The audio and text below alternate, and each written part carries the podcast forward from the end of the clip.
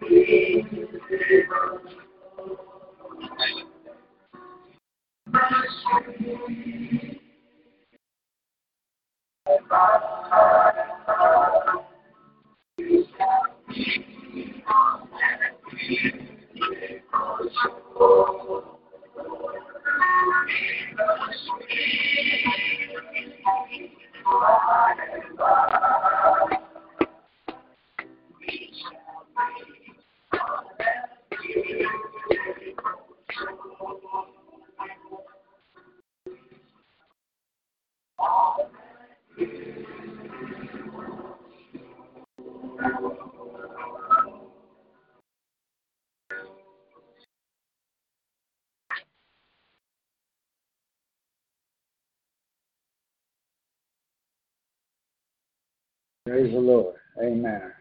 That song, very interesting, concerning that we're going to, uh, in that sweet by and by, in the kingdom of God, we're going to be united, reunited on that beautiful shore. And that shore is a symbolic language for being in the kingdom, crossing over from this physical world into that spiritual world. Amen. And the spirit shall sorrow no more. Amen. Praise God.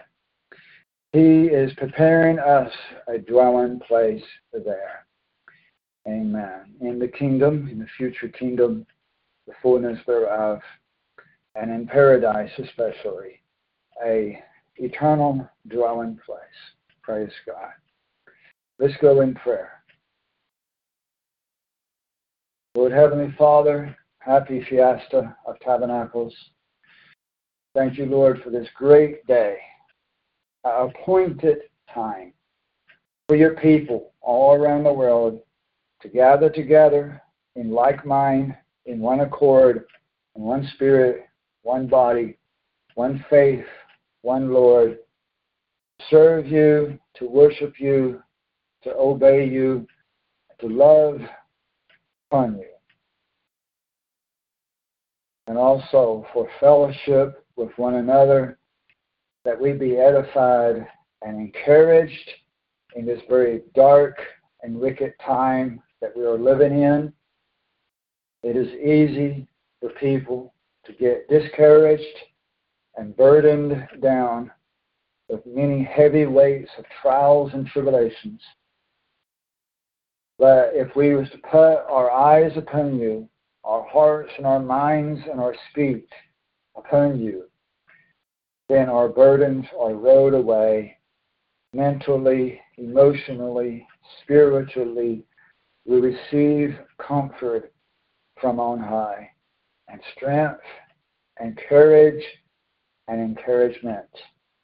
We thank you, Lord, that you do provide all that for us you are our shepherd. We do not need anything else. You are our shepherd. Your eyes were upon us. You love us, and we are even more of a treasure than a little bird. Your eyes are upon us. Praise your holy name.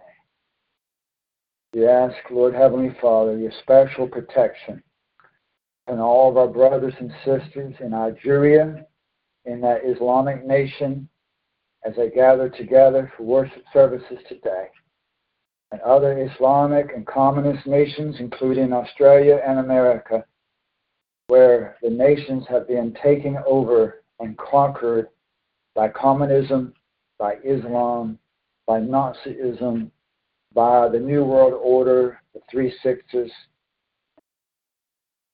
We thank you, Lord, that even in this troublesome time, that you give us a measure of peace and comfort to see us through the storm and through the tribulation. Even as Psalm 23 describes and symbolizes for that time of the great tribulation, that you would see us through and even give, give us green pastures and gentle flowing waters of life. Praise your holy name. Pray for your protection upon all of our brothers and sisters around the world and for your anointing upon them. Please open our hearts, our ears, our eyes to see and to hear what you have for us today and every day. Please help us to let go of the darkness of deception. Help us to no longer be blinded to reality Please pull back the curtains and show us the truth. Let us not be deceived on anything, so help us, God. Help us to give up those false doctrines. Help us to come all the way out of Babylon and to surrender all to you.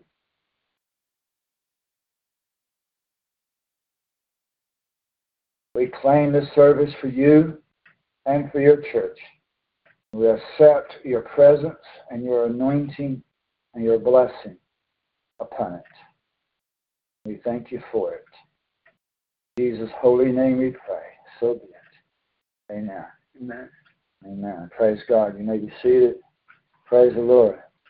Praise God.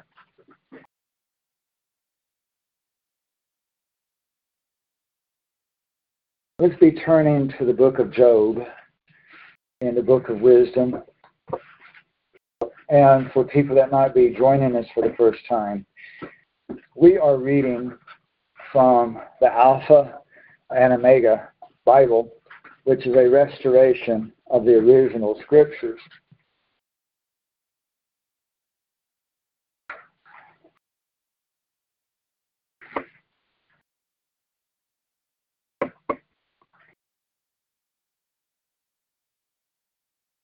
Job chapter 4 is where we're going to, where we're going to be starting our reading from today. Job 4, this is page 6 of volume 3.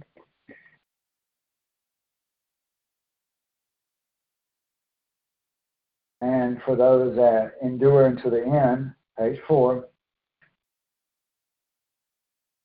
For those, actually page 6, page 6. Job 4. For those that endure to the end of this sermon, there will be a very special announcement, very exciting, giant announcement. Amen. So stay tuned for that. Amen. But not just for that very exciting and important announcement, but also for the Word of God right here, right now. Stay tuned. Amen. And before we get into this reading here, last night, Brother Gerald and my wife saw on the television on a TV show, Reba. I wasn't paying no attention to it, but they saw it, both of them. So there's two witnesses. People camping inside on that TV show last night. People camping indoors in their home under blankets, bed covers. And for people that are on our MeWe social media group and a few others that may have gotten this notification, I had recommended for this year because we're under a lot of trials and tribulations that if you needed to camp at home, if you did not, could not afford or could not for any particular situation, if you could not go to a campground this year and be in a tent like we normally would every year, then And if you couldn't go to a motel, if you couldn't go to a bed and breakfast, if you couldn't go somewhere else and had to stay home, but you did not have a yard camp in, if you had no yard or no big yard big enough for a tent, then you could camp indoors or even trade houses. For some people in Algeria had recommended that they trade houses because there's plenty of people in the congregations, two different congregations, and plenty of people in those congregations, decent sizes where they could trade houses. But if you could not trade houses or do any of these other things, you could camp indoors this year and just take pull out some chairs in the middle of the room or something and throw bed sheets, blankets, or something over that and make a little indoor castle, a little indoor tent, like all of us, and a lot of us did when we was children, to throw a blanket over some chairs and crawl underneath it.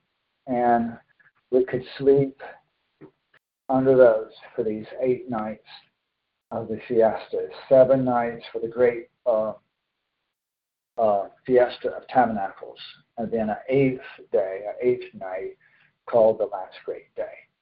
So there it was. After I had recommended that for this year for some people to camp indoors under blankets, bed covers, bed sheets, here people are doing that on the TV show last night. That's not coincidence. Amen. Amen. Why is that not coincidence? Because we are people of faith.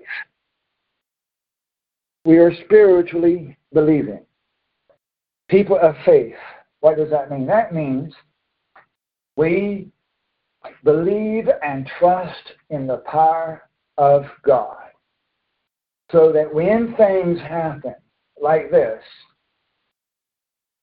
that we don't give the credit to thin air, coincidence. If you say something is coincidence, and some things are coincidence.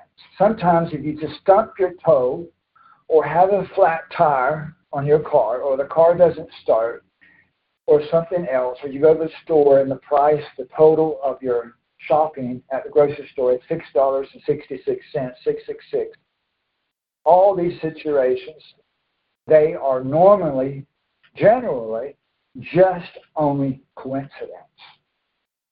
I used to work in restaurants and stores, and it would ring up 666 often. Every now and then, it had nothing to do with God speaking or the devil speaking. It was just coincidence. It's going to happen sooner or later.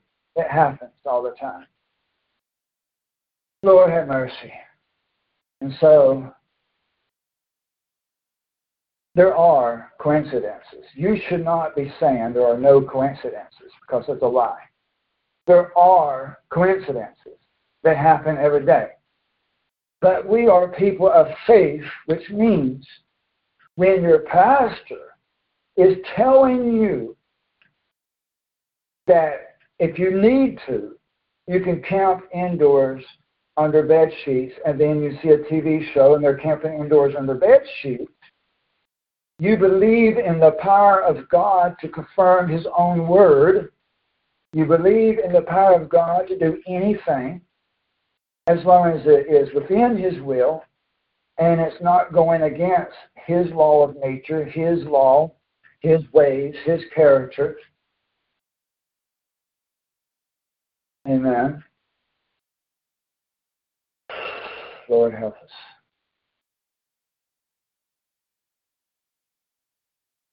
So we are, we we know it's not coincidence. Amen.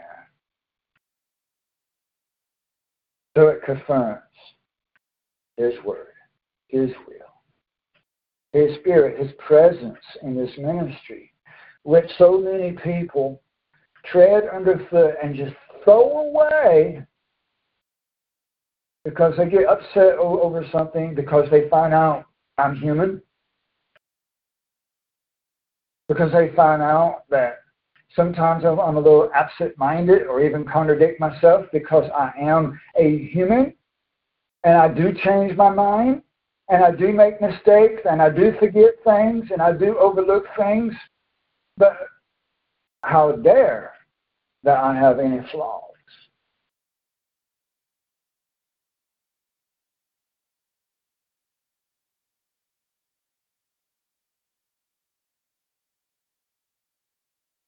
The people so easily throw away the kingdom.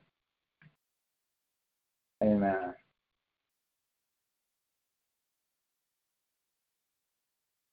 People treat treat people treat treat. Uh, the um, ministry of God and the authority of God, the work of God as a as a penny, one cent, one coin, the smallest coin that you can have where people just drop it on the ground and not pick it up. So it's just a penny. I'm not going to bend over and pick it up. People treat God's servants that same way. God's ministry, God's work, God's kingdom, God's truth is worth nothing more than a penny to them, where it's here today and gone tomorrow. Amen. That's the reality of the wicked world that we are living in.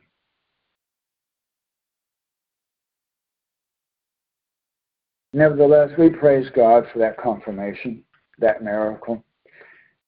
And so that came to my mind again when I sang that song few minutes ago. In the sweet by and by, God is preparing us a dwelling place.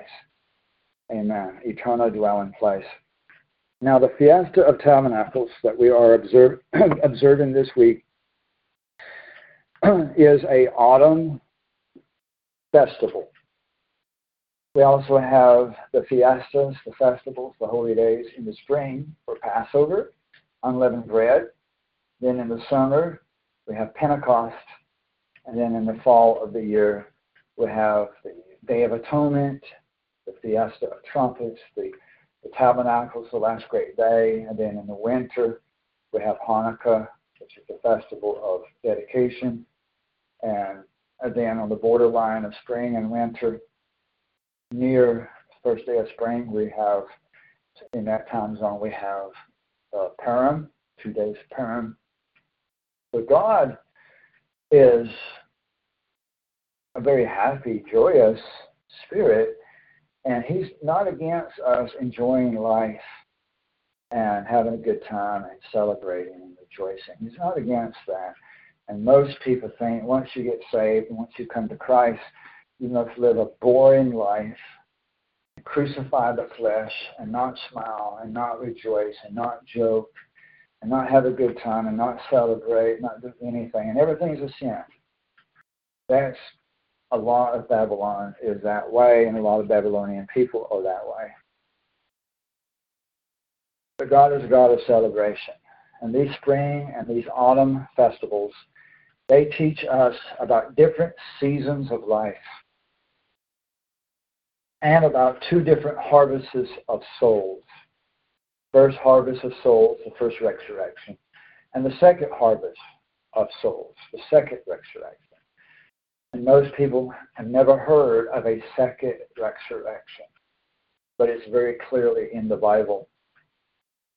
But these holy days teach us about two resurrections, two harvests, two seasons, harvests of souls, and God's true plan of salvation revealed in those resurrections and in these holy days. And the holy days also teach us end time prophecy and more. These holy days are extremely important. They teach us a whole lot about God, His Spirit, His will, and Scripture. The holy days are amazing, but yet the majority of mankind have no idea about the majority of these holy days or what they mean or what they represent. Pretty sad for them, but very exciting for us that God has revealed his holy days to us. Simply because we read the Bible and believed it. Amen. You don't have to be a genius. You don't really even have to be saved to come to the knowledge of the holy days. There's plenty of people that know about the holy days, but they're not saved. All you got to do is read the Bible and see that the holy days are there, what they're called, and when to keep them, and just believe it. Instead of saying, "Oh, that's that's gone, that's deleted, that's done away," and the Bible never said that. That was just the pastor on the corner uh, of the street that said that. That's just uh, TV evangelists. That's just the people that wrote the books, the New, New York bestseller. But that's not what Jesus said. That's not what Paul said. And Paul spoke against the law. He, he was very specific of the law of circumcision and animal sacrifices, plain unclean foods, and other things like that. He was specific in many cases. And sometimes he seemed like he was contradicting himself.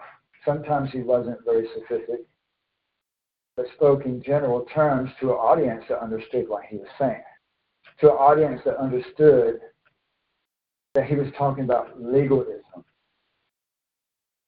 depending upon the law to save you, when in fact we're saved by the blood of Christ by the sacrifice of Christ, by the Spirit of Christ, by God's Holy Ghost, by His presence, by His love, and not by our works. Because many people keep the law and the commandments and the Sabbath and the holy days, but yet they sin by how they treat the pastor and by throwing away the ministry that God brought them to and by their greed and their love of money. Just like the Pharisees, they knew the law and they kept the law, but they didn't know the Spirit of God. Amen. So the law does not save, and the commandments do not save. And that was what Paul was trying to get through to people. He was not against the keeping of the commandments. Amen.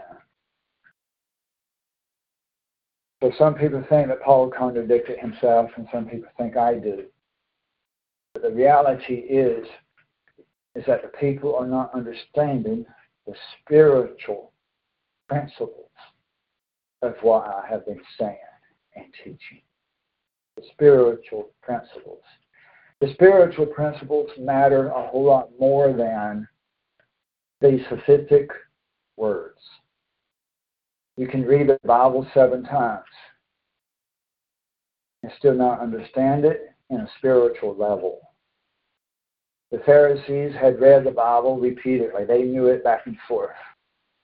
And I've known people in my lifetime that had literally read the Bible seven times and really still did not understand, the spirit of love and freedom and liberty and the passion, cure of just law, law, law, law. And there's a lot of people this way, even people who don't even believe in keeping the commandments. And yet they have that same spirit of being over judgmental, over condemning, and quick to the draw of pointing at other people's human flaws while ignoring their own. Amen. Uh, being hypocritical. As Jesus described in the book of Matthew, chapter 7, that we should first remove the beam out of our own eye first before we can help remove the splinter out of somebody else's eye. We have to remove the giant flaw or actually sin, because we're going to have flaws.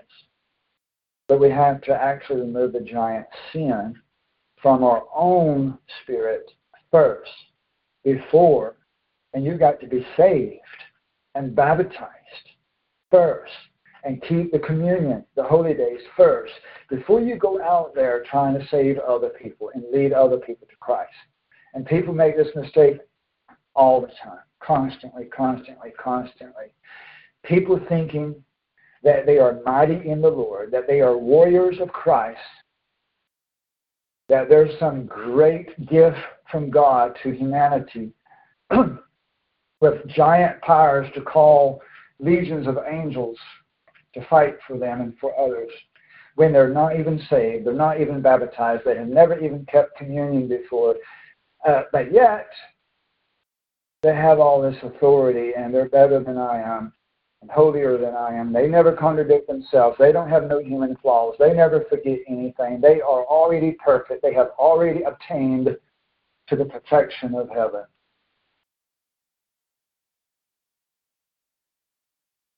They are the ones that are the hypocrites and the Pharisees. Amen.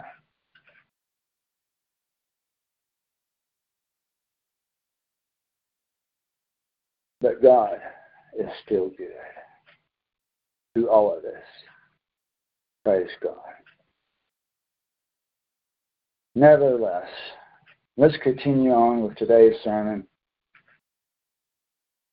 And today's sermon is called Temporary Things.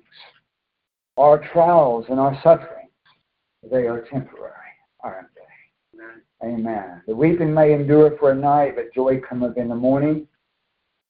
Every trial and tribulation you go through, remember this it is temporary. It's going to be over with. People who commit suicide, they are in the mentality that their trials and troubles will never, ever, ever end. That all they need to do is get into their mind that everything is temporary. Amen. All your trials and your sufferings are temporary. And all you got to do is just get through that season, that season of trials and tribulations. Even the great tribulation itself is temporary. Even as the book of Matthew 24 tells us that no flesh would be saved alive, no flesh would survive. All of humanity would completely be wiped out of existence, basically through nuclear war and chemical and biological war and disease and famine and starvation. No flesh would be left alive if God did not stop and put an end to the Great Tribulation. That He will. It, when it says cut short, that does not mean reduce to less than what the Bible says. That's absolutely ridiculous.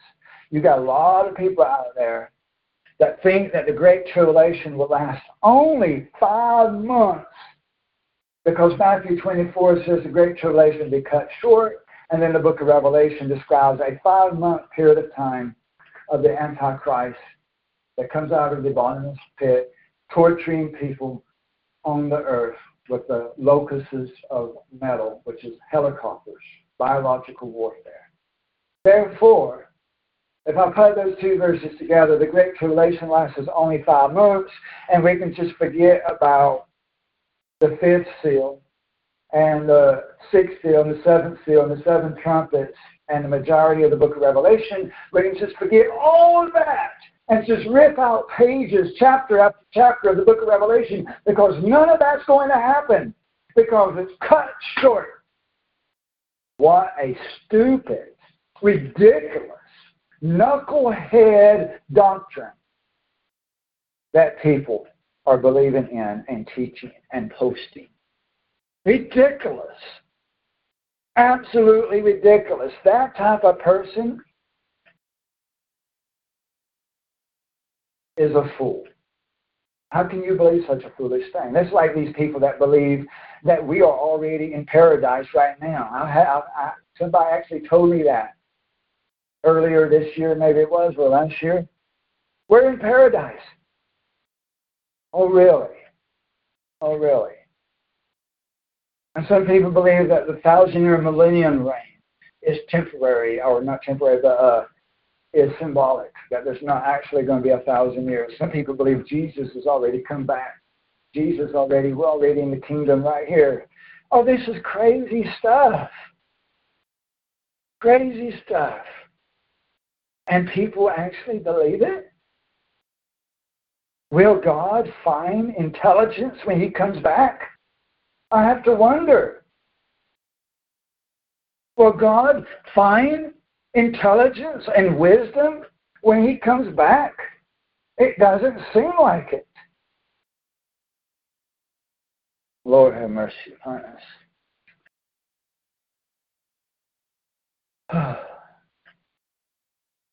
but let's let's move forward.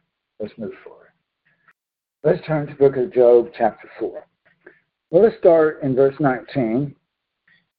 Job 4, verse 19. But as for them that dwell in houses of clay, of whom we also are formed of the same clay, he smites them like a moth. Amen. And from the morning to evening, they no longer exist. They have perished because they cannot help themselves. For he blows upon them, and they are wilted. They perish for lack of wisdom. When I prepared this sermon, I didn't even read none of these verses, except for only verse uh, 19. I didn't realize that it talked about these people perish from lack of wisdom. And yet I just got done talking about fools that have no wisdom, that have no intelligence. Amen. And yet here it says these people perish because of lack of wisdom. Now, I know that some people are just very critical and judgmental in their thinking. They always want to immediately think, oh, he's lying. He just said that because he wants to claim this divine revelation and to make us feel good about him and to draw us into his cult. A lot of people think that way. A lot of people think that way. Again, that is foolishness. I'm not going to stand here in the presence of God to the congregation in the middle of a sermon, which is the Word of God speaking through me, and, and, and lie to you and say something that's not true. I'm not that stupid. I fear God more than that. So I'm being honest with you when I say that I didn't read verse 20 and verse 21. I didn't know the context. And yet, it is so awesome how God just confirmed everything I just said. Amen. God is good.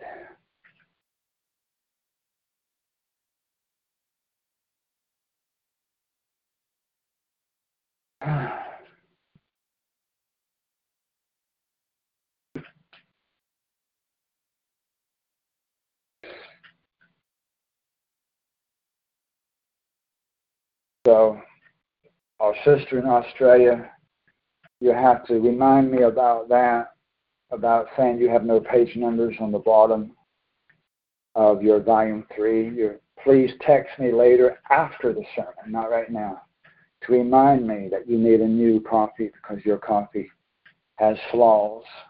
And it's been updated anyway. Anyway, and here in uh, coming up maybe around December or so, sometime around November or December, we're really going to need to send everybody brand new copies of all the Bibles because everything's been updated anyway. So you're going to need new update anyway. So just don't even text me that, sister in Australia, because you're going to get a whole new set of Bibles anyway coming December, and uh, the other updates available. So we'll just wait until then uh, to send you a whole set then. But you could, if you want to, in the bottom of that page of Job 4, verse 19, bottom of that page is page number 6, if you want, if you want to write it in. Um, most people, they don't have that problem. Uh, I think mostly everybody has page numbers on theirs. But that was already fixed a long time ago. Long, long time ago, that was fixed. Um, so this is awesome. They perish for lack of wisdom. And I believe that there's another verse too. I think it's a different verse that says, "My people, my people perish for lack of knowledge. That's a different verse. So that goes right, we need to reference that right here. My people perish for lack of knowledge. So we're going to add that in there. Reference to that verse can be referenced right there once we find where that's at. And so that tells you, the other verse I'm talking about tells you that not only are lost people uh, at risk of perishing because of lack of wisdom, but even people that come into the truth, even people that actually get baptized and keep the holy days and everything, even some of those, because it says in the other verse I'm referencing, thinking of, says, My people perish for lack of knowledge. You might know a whole bunch, but you don't know everything, and you still perish because of what you still don't know. It is important to know things. A lot of people think that God is just going to overlook people's sins because we're ignorant. Well, he's just going to overlook the Sunday worshipers. He's just going to look overlook the Christmas worshipers. He's just going to overlook the Easter worshipers because they don't know no better and they haven't heard the truth yet. But the fact is, the Bible says that previously he at one time had winked, turned the blind eye to people because of ignorance. That now, but now he commands everyone everywhere to repent. That the Bible says, basically. I might have some of the words slightly wrong, but basically very close to that. So ignorance is not an excuse. Even his own people will perish for lack of knowledge. It is our own responsibility to seek the Lord and to seek truth, to want truth. And ignorance is not an excuse because God expects you to have the natural desire for truth. That's a natural instinct that God gave everyone. And if you deny God's Spirit, which is your natural instinct to seek truth and to want truth and to love truth, and you deny that, then you deny God. There's no excuse for that. There's no excuse in that. And uh, Victor says that's Hosea 4 6. Thank you, Victor. Hosea 4 6, that my people will perish for lack of knowledge. Hosea 4 6. So everybody can write that in there next to verse 21 so that it'll be there uh, for you next time you might come across that. Can't reach my ink pen right now. Thank you. Hosea 4 6.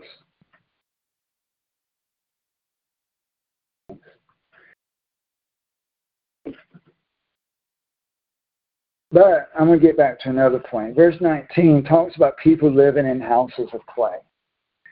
So today, if I get focused now on temporary things, the Fiesta of Tabernacles, among many different things that it is teaching us, it is also teaching us tabernacles, temporary dwellings. A tabernacle, it can also be translated as booth. Some people call this the Feast of Booths. So this is talking about that for eight days we live in a temporary dwelling, a tent, a motel or something.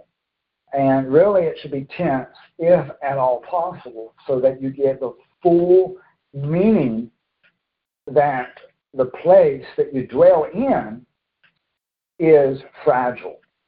It's easily destroyed. And you get that meaning a whole lot more when you stay in tents. And the original application of it was the Bible says to take the tree limbs and build a basically like a survival shelter. Take the tree limbs and build a hut just for just for the eight days. So it's a very temporary structure.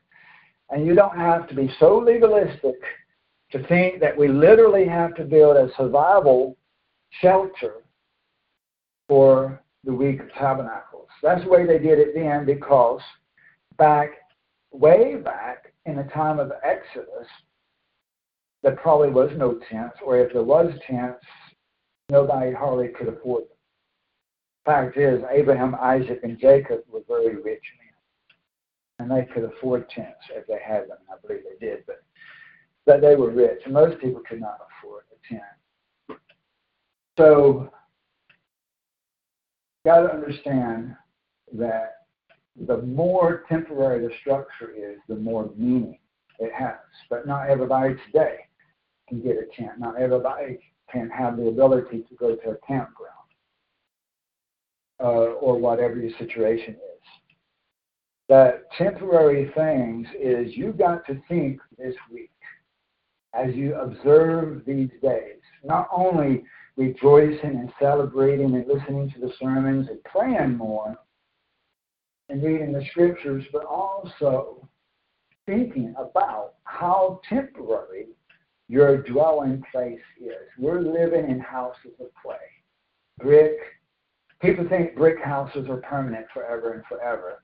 Well, the uh, the the big bad wolf blew on the huts of straw, and the straw houses were destroyed. But when he blew on the houses of brick, it did not fall. But guess what? There have been tornadoes that wiped out entire neighborhoods of brick houses. There have been hurricanes that have wiped out entire neighborhoods of motels and houses built with brick and other solid materials. So, really, those houses that people trust in on the earthquake fault line and on the beach and urban cities and nuclear war strike points, targets, such as San Diego, Washington, D.C., Savannah, Georgia, Omaha, Nebraska, and other places that are nuclear targets for Russia and China. These brick houses will not protect you in the coming Great Tribulation. Amen. Let's turn to Ezekiel 38 now. In the book of Prophets, volume number 4, Ezekiel 38.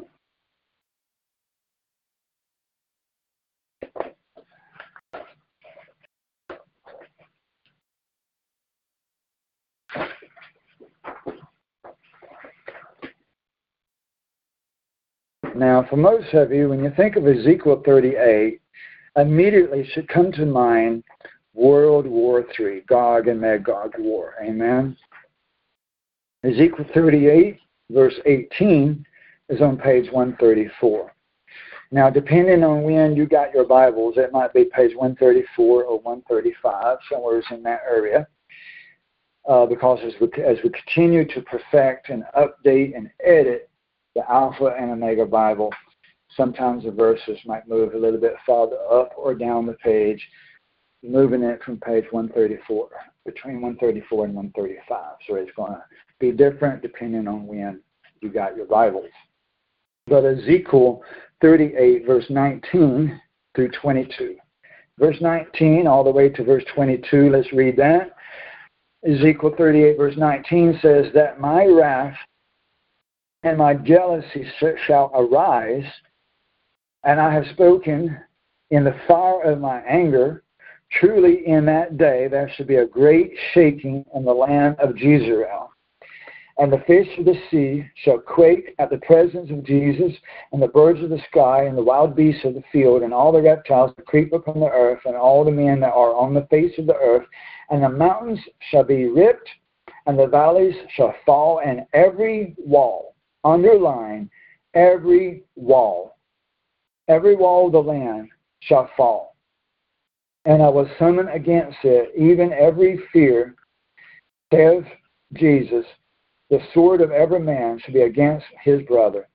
And I will judge him with pestilence and blood and sweeping rain and hailstones, and I will rain upon them, uh, rain upon him fire and brimstone upon all that are with him and upon many nations with him. And I will be magnified and sanctified and glorified, and I will be known in the presence of many nations, and they shall know that I am Jesus.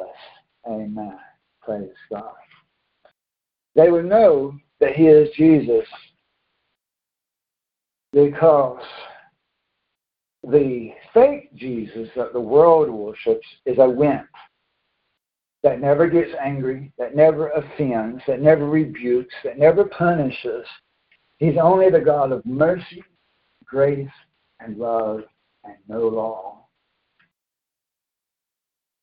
And yet they still want to point the finger at you, condemning, condemning me, condemning you constantly. Ain't that right?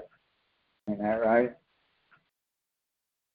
But all every wall will fall when Jesus comes back on that day that the mountains mountains were split in two, even as Ezekiel 14 describes that he should stand on the mountain of olives and the mountains were cleaved in two. So on that day, every wall will fall. The Bible also describes even caves uh, falling in on people, or at least people wanting the caves to fall in on people to hide them from the face of God because they are so fearful of the Lord's return because they know they are guilty. Amen. But the houses will not protect people. Amen. Let's go to the book of 2 Corinthians. 2 Corinthians chapter 4. Now we was talking about our homes, our houses, our dwelling places, but there's another meaning of tabernacles. The book of John tells us that Jesus came to tabernacle among us. That Jesus came to tabernacle among us as God in the flesh. So that means that Jesus came into the human flesh as a tent, and that the human flesh is a temporary place as well. 2 Corinthians 4, what page number is that? 194. 194, page 194. 2 Corinthians 4, verse 7. Give some people time to get there.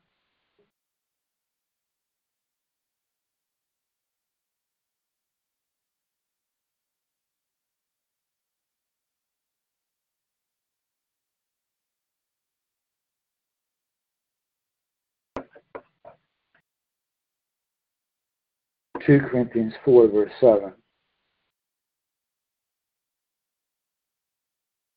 that we have this treasure in earthen, earthly vessels.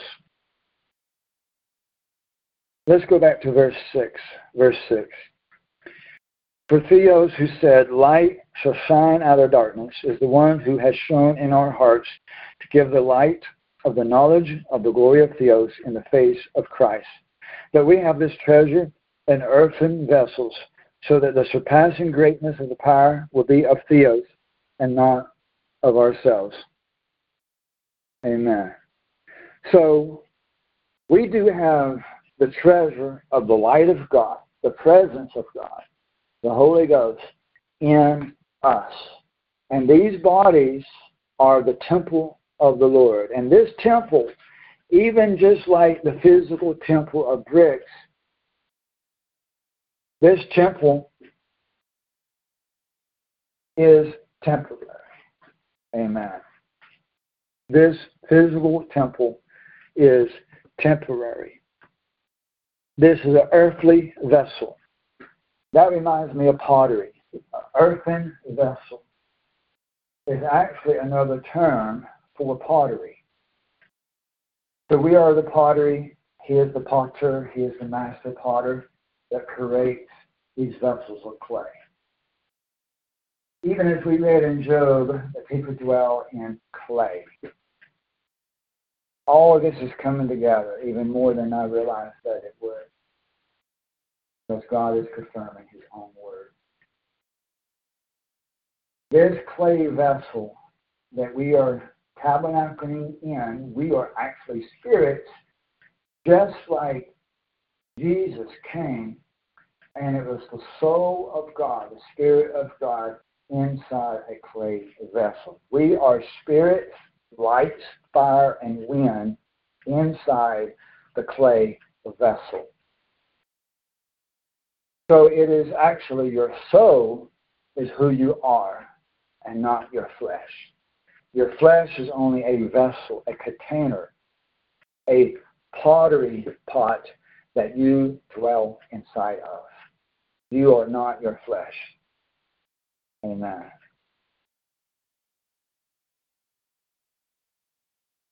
So our bodies are temporary. And we need to think about that and reflect about that during this tabernacles. That you are not your body, but your body is your temporary temple, your temporary tabernacle. And you should not fear death because when the body falls, when the body ceases to exist, you are not your body. Amen. That should give you courage. That should give you comfort to not fear death as far as in a negative way. Now, of course, we have the natural instinct, God gave an instinct to survive, to want to survive, even self defense. So we're not talking about that uh, that you shouldn't try to stay alive and you should just surrender. We're not talking about that. We're not saying that. But rather, when the time does come, after you have done everything to survive, when the time comes, then you should not fear death at that time. Amen. Let's go to the book of Hebrews, chapter 11.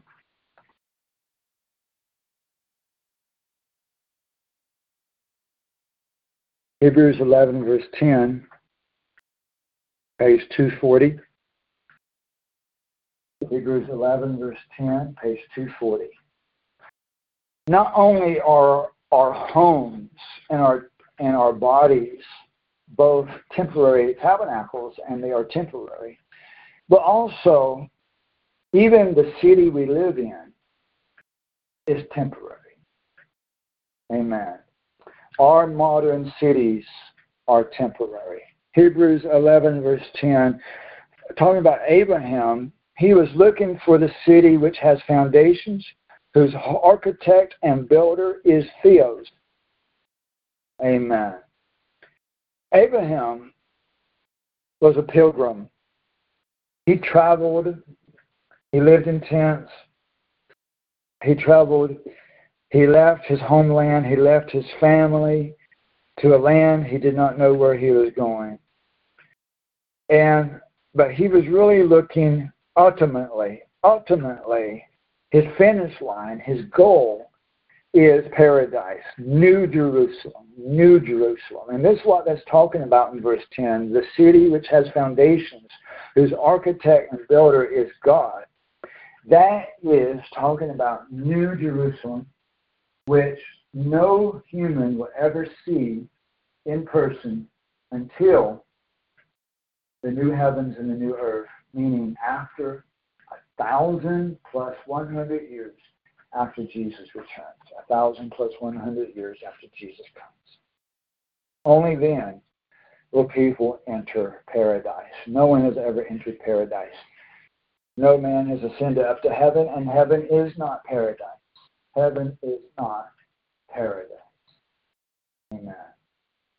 If you look at Genesis 1 and 2, where Adam and Eve was in the Garden of Eden, that actually originally said the paradise of Eden. The word paradise is the Greek and Paleo Hebrew word for garden, the paradise of Eden. That was before sin entered into mankind. That was before there was any curse upon mankind, and there was no death within mankind. And when you read Revelation 20 and Revelation 21, if you compare the first chapter, first two chapters of the Bible, and the last two chapters of the Bible, from Genesis to Revelation, you compare the first two and the last two chapters, they're both talking about a paradise of no curse and no death and no tears and no pain and no sorrow and no sin and no wickedness. That is paradise. That is paradise. Okay? And that is the city, the new city of Jerusalem that shall descend out of heaven God went to prepare us a place. He's building many mansions. If it were not so, then I would tell you so. He has gone to prepare us a place. He is building New Jerusalem in heaven, but we're not going to live in heaven. Heaven is not our home. The meek shall inherit the earth. The Bible says twice. The meek shall inherit the earth, not heaven. We're going to heaven only for the marriage supper, and then when we come down out of heaven to subdue the Islamic Nazi communist armies at the Battle of Armageddon, we're going to be fighting and killing people at the Battle of Armageddon. When we come to conquer and subdue the wicked at the Battle of Armageddon. And then we live on earth for a thousand years, it says. Revelation 5, verse 10. So, how do people think that we're going to be living in heaven? That's not in the Bible. That's never in the Bible. The Bible never, ever, ever, ever, ever says that we're going to live in heaven. Never says it. The church of Satan, the synagogue of Satan, the Babylonian church has deceived people about almost everything, even the basics. You need to read the Bible and stop believing in the traditional fairy tales that the traditional pastors have taught you without being able to back it up with Scripture. And when they do try to back it up with Scripture, they're twisting the Scripture, and it's really obvious. But you've been brainwashed to easily drink the Kool Aid of Babylon.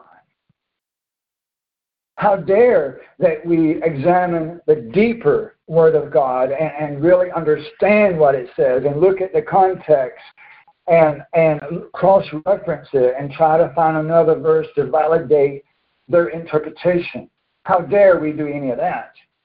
Because they want us to stay only immature babies and not get into the deep things and not question anything and not second think anything and not reference anything and not study anything. Amen. Pretty ridiculous. But our, even our cities are temporary. One of the reasons that God had Abraham, Isaac, and Jacob to stay on the move and continue from one town to another. That's what they did. They were pilgrims and they were strangers in the land. They had them moving. God had them moving because we need to learn that these physical homes that people live in is a false security. People pay hundreds of thousands of dollars for a home and they think, well, they can live there during the Great Tribulation. People think that way. Well, I moved to a, a better state. I moved to a conservative state, and I live out in the country. I don't live in the urban city. I live in a rural area in a conservative state, so I can just stay home in the Great Tribulation. Despite the fact that you're going to have literally millions of Russian and Chinese soldiers going door to door, beheading people, even in the country and the city both, and you're going to have famine and disease and droughts and floods and hurricanes like never before. Oh, yeah, but you can just stay home. You don't have to move. Because you know your mighty, your mighty mansion, even if it is small, your mighty mansion is going to protect you. That is the mentality of a ton of people who keep the Sabbath. They don't use any wisdom. When, when it comes to, well, well, okay, okay, Russia and China is going to invade, they never think it through what it's really and truly going to look like. Soldiers, parachutes, machine guns, tanks, martial law, concentration camps, nuclear war, battles, drones, helicopters. They never think it through. and they think they can just stay where they're at. But these cities and these grocery stores and these drug stores and the doctor's offices and the hospitals and the ambulance and the police and even the American military, all of it temporary as far as the military structure that we see right now. That it will be preserved to some extent until we get into uh, the kingdom of God, and even then. So, really, the military absolutely is temporary. Amen. Let's go to the book of prophets now, the book of Jeremiah. Jeremiah chapter 1. And I'll open right up to it, page 49. Page 49. Volume number 4, Jeremiah. Jeremiah chapter 1.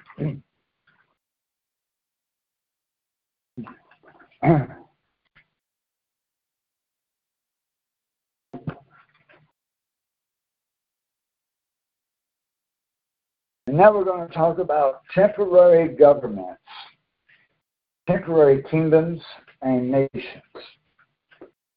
Jeremiah 1, verse 10.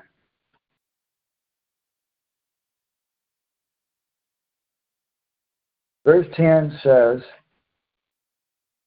God is speaking to Jeremiah. He says, Behold, I have appointed you this day over nations and over kingdoms to root out and to pour down and to destroy and to rebuild and to plant. Jesus is speaking to a 16 year old young man. Jeremiah was only 16 years old, they say, and I believe it, when God spoke this, because in biblical times, people didn't treat young men and young women, people didn't treat them like children. But today, people will baby their their their children until their 20s and 30s and 40s.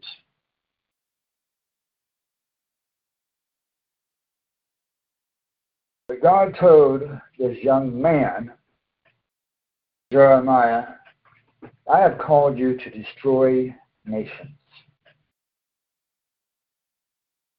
Amen. That's so something really to think about. Something to really think about.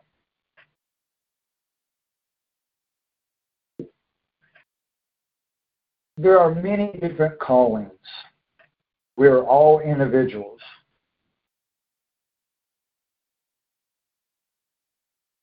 And so some people are called to fight in the military. And thank God for the men that fought in the American Revolutionary War against the British. George Washington and his men, and other troops and other military units, even though many of them were barefoot and they didn't have uh, they didn't have modern technology and airplanes and missiles. They had to fight with primitive guns and face to face. And they had to fight with intelligence. They had to fight with their brains. They were barefoot and had primitive guns. They didn't have computers, modern technology, modern radios for communication, CBs and whatever communication devices. They didn't have none of that. They had to use their brains. They had to be strategists, military strategists. They had to outsmart the enemy. They had to use wisdom. And the American revolutionaries, rebels against the British Empire, they had to be courageous and daring, and they had to be outlaws. Amen. And they were very much outnumbered. The, but the British military was huge.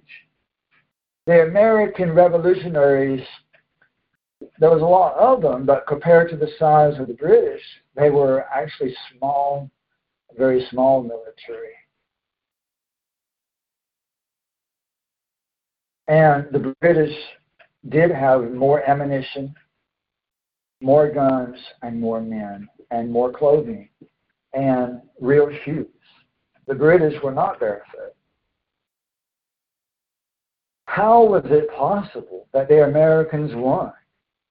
How is it possible? Have you ever thought about that?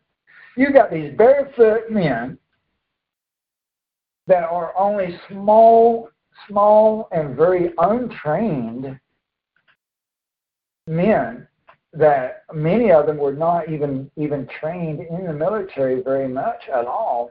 Most of them just volunteers. Fighting a huge, well trained, well equipped, well clothed, well funded British Empire. How is it even possible that the Americans won? The Americans, which were not Americans, they were British, but they won the war against the British Empire, and they were rebels against authority, against the law, against tax. They were rebels and outlaws. Many Christians, so called Christians today, even Sabbath keepers, they would tell you, you have to obey Biden and this communist Nazi Islamic regime that has conquered and taken over and overthrown America and overthrown Trump, you got to pay your taxes. You got to pay your federal taxes. You got to obey every word that comes out of their mouth, even the vaccines. And some someone would say, well, all of that except for the vaccine. That's pretty hypocritical.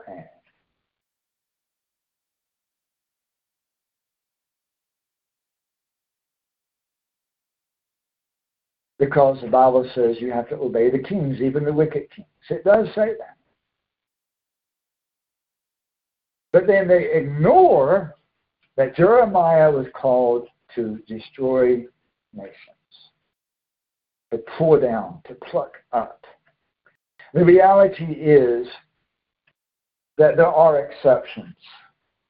And many of the laws, uh, especially things that Paul said have to be considered that there are exceptions. There are time to embrace, there is a time to love and embrace, and there's a time to push away. There's time to live and there's time to die. There's time to rejoice and there's time to cry. There's time for everything under the sun, including rebellion. Amen. And resistance. There is a time for it. Amen. Even Paul himself was an outlaw.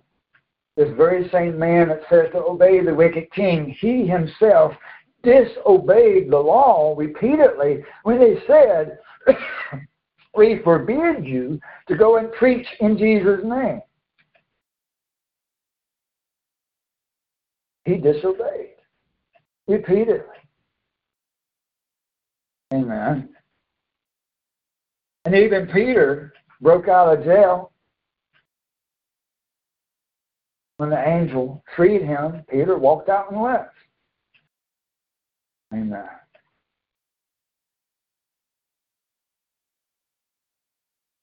God is good. Amen. The Americans won an impossible war to win because God did bless those men who were outlaws, who were definitely called and ordained and empowered and blessed and anointed by God to form a new nation, to pull down and destroy the British government in America and to build and plant a new nation of the tribe of Manasseh in the Americas with the help of the slaves. And these were men that believed in slavery and had slaves even as Abraham, Isaac, and Jacob all had slaves. And God blessed them. God blessed these men. George Washington, who had slaves, God blessed him and his men and his military and his army.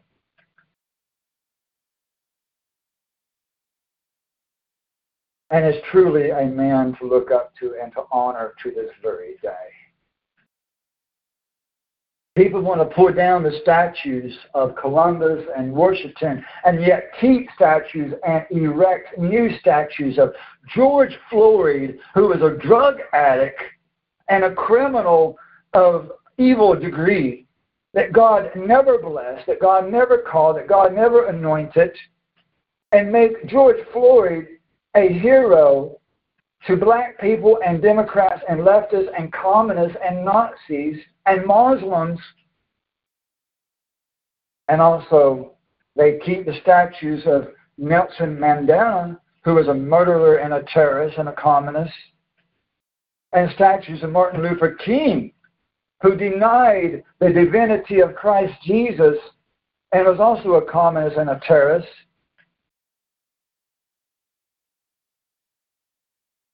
People are very, very hypocritical.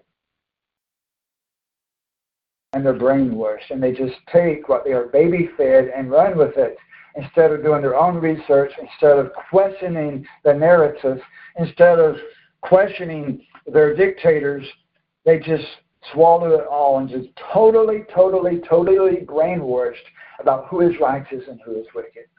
And now they exalt and have been for decades and centuries exalting evil people like Mother Teresa and Gandhi and others that people quote constantly like if they're saints, and they're not. And what was the Catholic Francis from centuries ago that they still quote today and, and honor him and, and, and lift him up on a pedestal like he was God or some saint. And he was not. He was a demon. He was demonic in every way. Do you not understand that the white horseman comes with the appearance of righteousness and holiness, but he has a heart of war? That is the spirit of Antichrist. That is spirit of false religion. That is the spirit of the Nobel Peace Prize, which Jimmy Carter also won, and people honor him. And he was a communist and, and destroyed America in his day and time.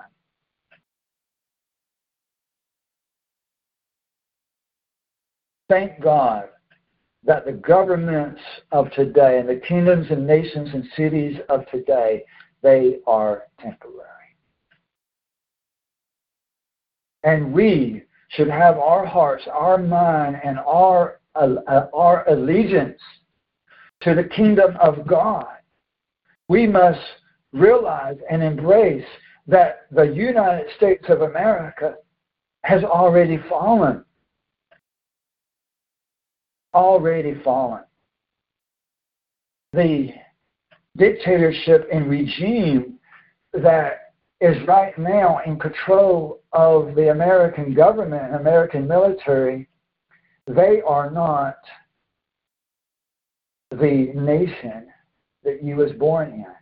They, it is no longer the America that was founded by our founding fathers. We're no longer being ruled by the Constitution. We no longer have a righteous Supreme Court. We no longer have a president the United States does not exist. It doesn't.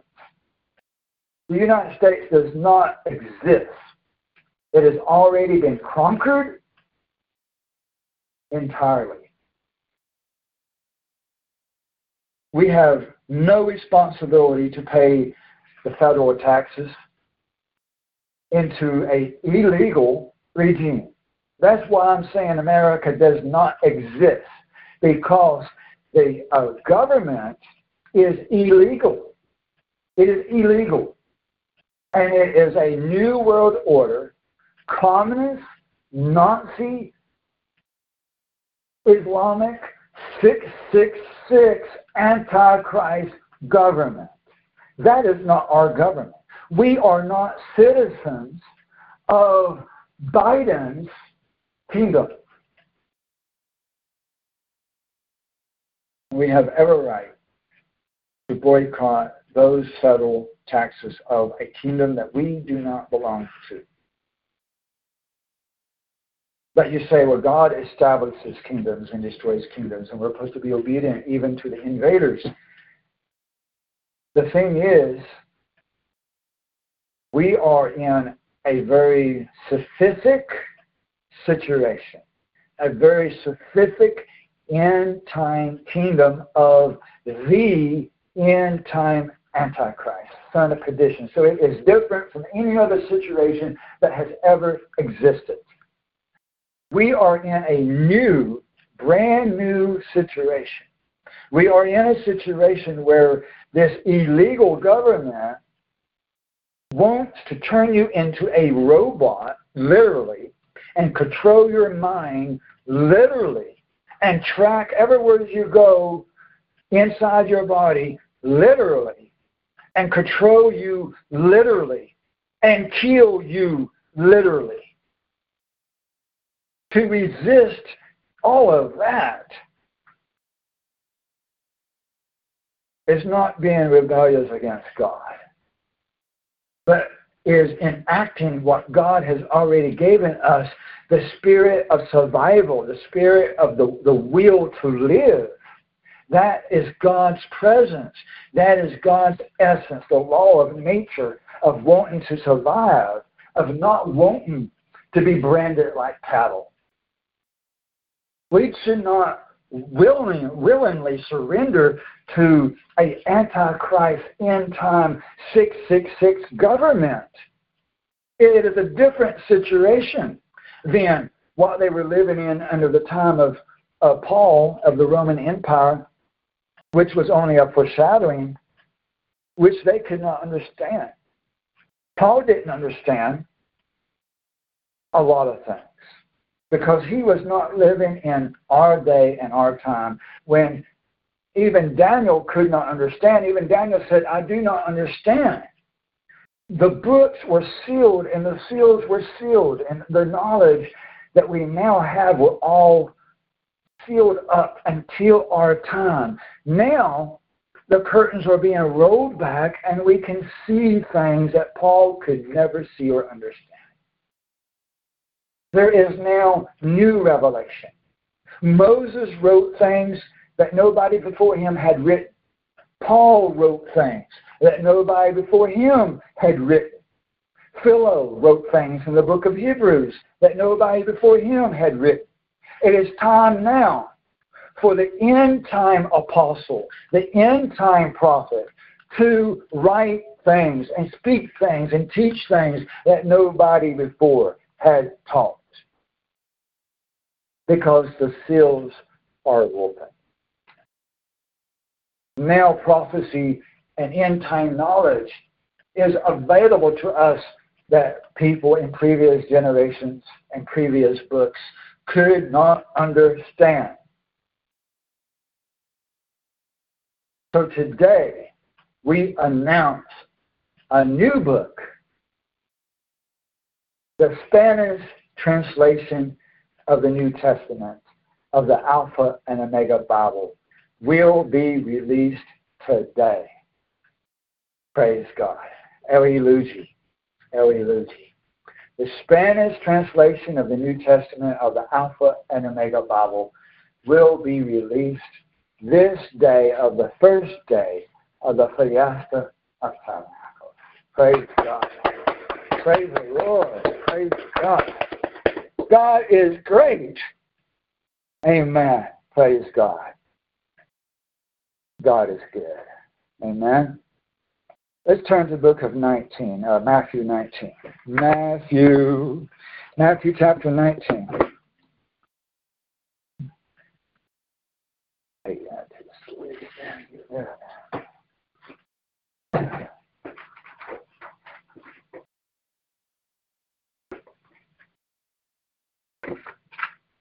Praise God. Matthew 19, verse 29. Now we're going to move forward to that there are temporary seasons in our life for relationships. Temporary seasons in life for relationships. Matthew 19, verse 29 And it is page 29 also. Page 29, darling. Matthew 19, verse 29. And everyone who has left houses, which are temporary, and brothers or sisters or dad or mom or children or farms for my name's sake will receive many times as much and will inherit eternal life. Amen. Praise God. Think about this. Because it says, anyone who has left houses or brothers or sisters or even your parents, mom and dad, or even your children or farms for my name's sake, they will receive many more things and even eternal life. In other words, God will bless those that choose Him first over and above anyone and anything. Amen. And yet, I've had people tell me, well, the Bible says, honor your father and your mother. Therefore, I have to never forsake my father and my mother, and I have to take care of them until the day they die. I have to live with them and take care of them. I have to do everything for them because the Bible says, honor your father and your mother. Even though, even though my mommy is worshiping the devil, I still must take care of her. I must still honor her, respect her, and take care of her. Bull crap. Bull crap. If the Bible really commanded you to never, ever, ever, under any situation, under any circumstance, even if they're worshiping the devil, you must stay and continue to take care of that person.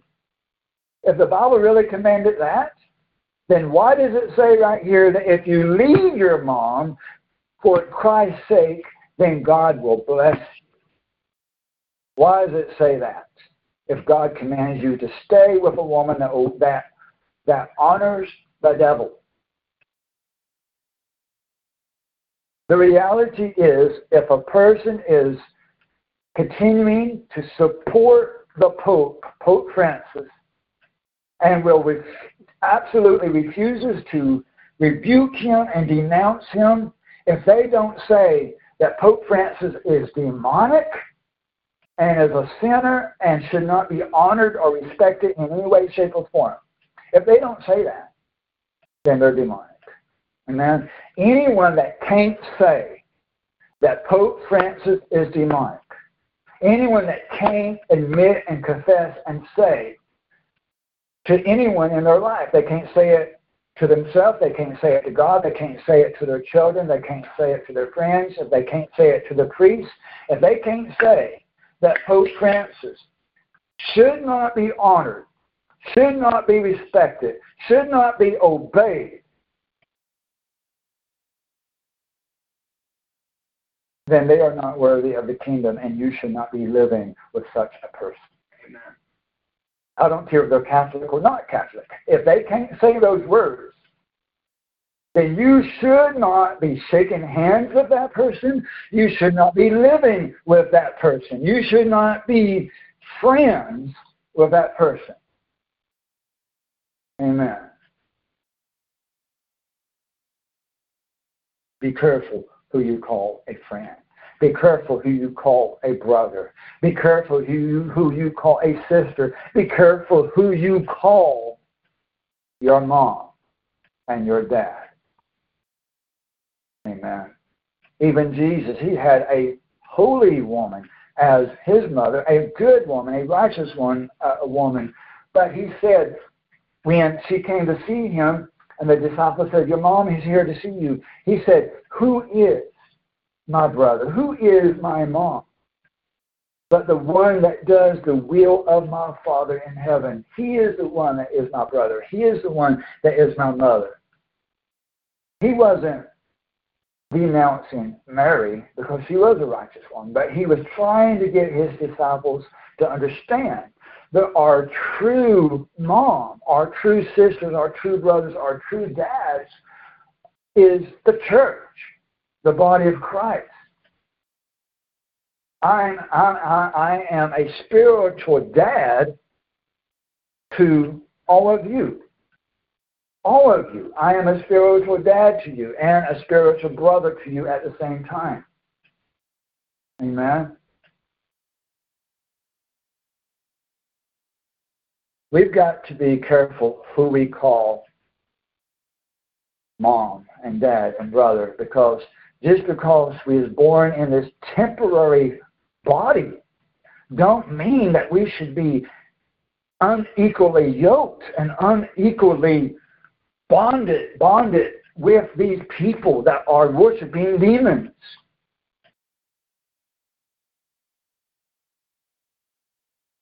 And I do back up my words with action.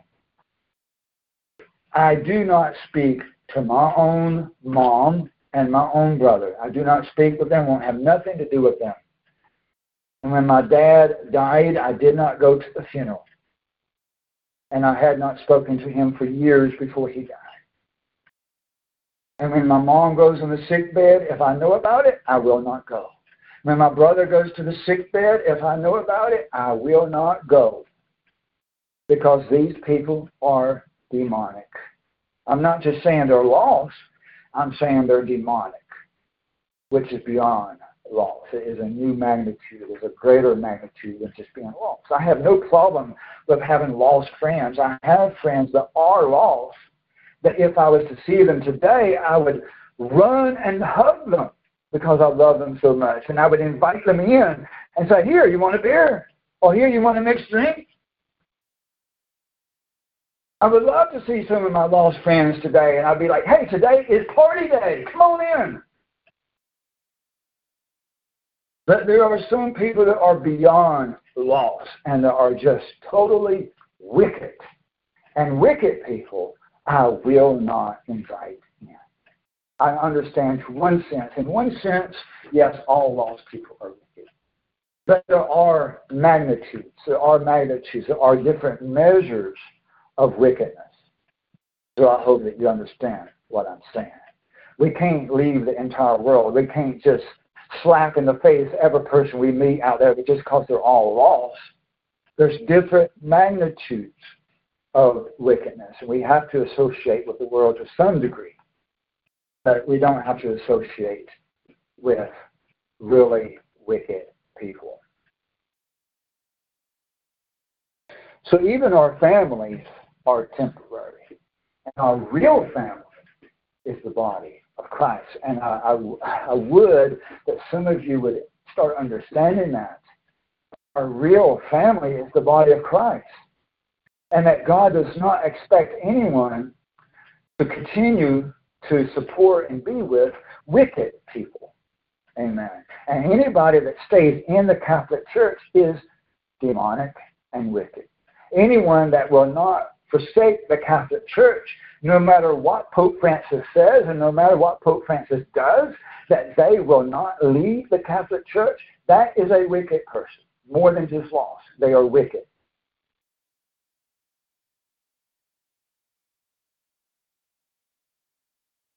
Amen. Let's turn to the book of uh, Luke 14. Luke chapter 14.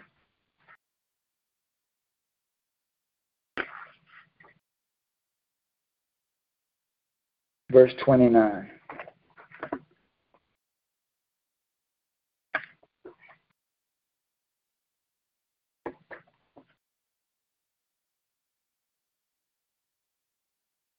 Luke 14, verse 26, actually. Luke 14, verse 26.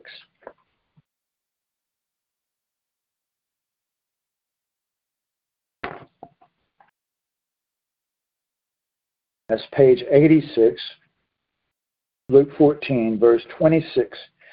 If anyone comes to me and is not willing to, when necessary, if they are not willing to forsake his own dad and mom and wife and children and brothers and sisters, yes, and even his own life, he cannot be my disciple. He can't be my disciple. That means you can't be saved. That means you cannot be a follower of Christ unless you're willing to, if and when put in that situation. That doesn't mean that every one of us has to forsake everyone in your life your mom, your dad, your brother, your husband, your wife, your children. Doesn't mean everyone, but it means if and when that such a situation came up in your situation, in your life, to where that that was needful to forsake your husband, or if it was needful to forsake your wife or your children or a friend or somebody, and you're not willing to, then you're not worthy of the kingdom. Not worthy of the kingdom, and you're not saved, and you're not a follower of Christ, not a true follower of Christ. This is very clear. Babylon, the synagogue of Satan, teaches you that you can never divorce for any reason, that a man and woman must always stay together, even if the man is abusive, even if the woman is cheating on the man, even no matter what the situation is, no divorce. That's really silly and ridiculous and demonic. Because the truth is, if a woman is cheating on her husband, she deserves to be divorced. Because that's nasty. For a woman to get out there and whore around against her husband's will and outside of her bond or holy matrimony with her husband. A woman is only allowed one husband at a time. That is very biblical. That's very clear in Scripture. Very, very, very, very clear in Scripture. When I say at a time, I mean until he dies or that she is released by God from that man. And there are reasons why she may be released by God before he dies, such as uh, a major, major physical abuse. I'm not talking about punishment, I'm talking about major violence if he is conducting major violence against her, she's free to leave that man, absolutely, and be married to another man because that's the nature of God. Because that is the nature of God. Amen. You got to think of things spiritually. Amen. You got to know and come to understand the nature of God. and if your husband, on the other hand, many women out there are in marriages where they are married to men who don't really trust God, who doesn't keep the commandments, who has not committed to keeping the seventh day, have not committed to keeping the holy days. Their job, whatever job it is, their job is over and above God. They refuse to stay committed to Christ Jesus to keep the Sabbath no matter what they are not surrendered to God. Therefore, they are not saved. And yet, these women are under this delusion, this strong delusion, that they must stay in bondage to that lawless, rebellious man who is not serving the Lord. And that they must stay married to that man all the days of their life, no matter what. And that is not the nature of God. Because the nature of God is that you are to put God first, and you are not to be unequally yoked together with an unbeliever or uncommitted person. When it says unbeliever, it's talking about unrighteousness, and I believe it even says unrighteousness as well, especially when you translate it correctly, and unfaithful to God. We're not to be unequally yoked with such people in marriage. You're not. You are not to be unequally yoked with such a person in marriage. It is not God's will. Amen.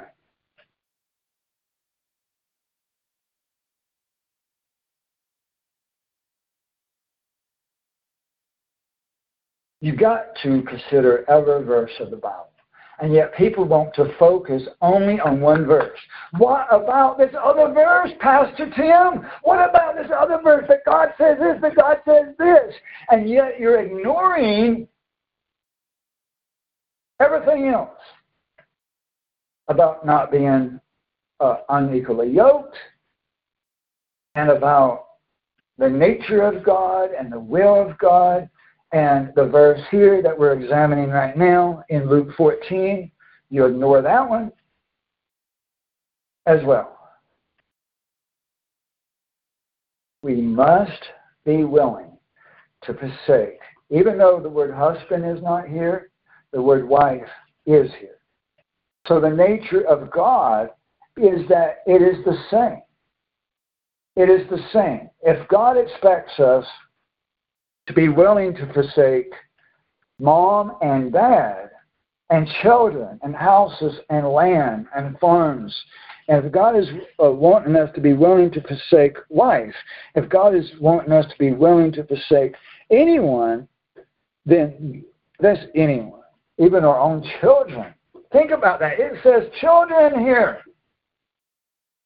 And yet, people want to go by the letter of the law, letter of the law. That's the A, the B, the C, the D, the E. It don't say husband, therefore we can't forsake husband. That's stupid. That's silly. Amen. It says you're all, you're even supposed to forsake even children. Then common sense is when it says wives, that includes any spouse, husband or wife, either one. Amen. You got to be with the nature of God is that you must be willing to forsake anyone, man, woman, or child. You must be willing if that is the situation. You must be willing to forsake anyone, anyone. That is the spirit of this sentence. Is it not? That's the spirit of this sentence, is it not? Amen. So even our families and even our marriages sometimes are temporary. There are temporary seasons in our life for physical families and friends and jobs and financial success, temporary girlfriends, temporary husbands and relationships. We have to put God first. There's really no exception to that one. That's the first commandment. God first. And if we say that we're not willing to forsake a human, even though they are not committed to God in the keeping of the Sabbath, they're not keeping committed to God in the commandments, the holy days, and we're still going to stay with them, they, we are lifting that person up as God. Especially when it's in the context of a woman married to a man that is not committed to God, that is lifting up that husband as a God to you because he's the only one that you won't forsake. That's lifting him up as a God.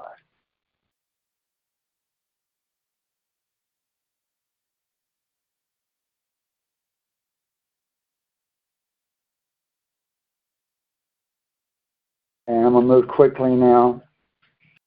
Temporary seasons of what God has told you. Temporary seasons of what God has told you. I know at one time I was not talking to my family. But then I felt like that God said to go and forgive them and go and talk to them and associate with them again. Give them another chance. Give them another opportunity. And I did. And I tried. I was there. And I tried to support them and love them and encourage them and love upon them, but they, they did never change. They never changed.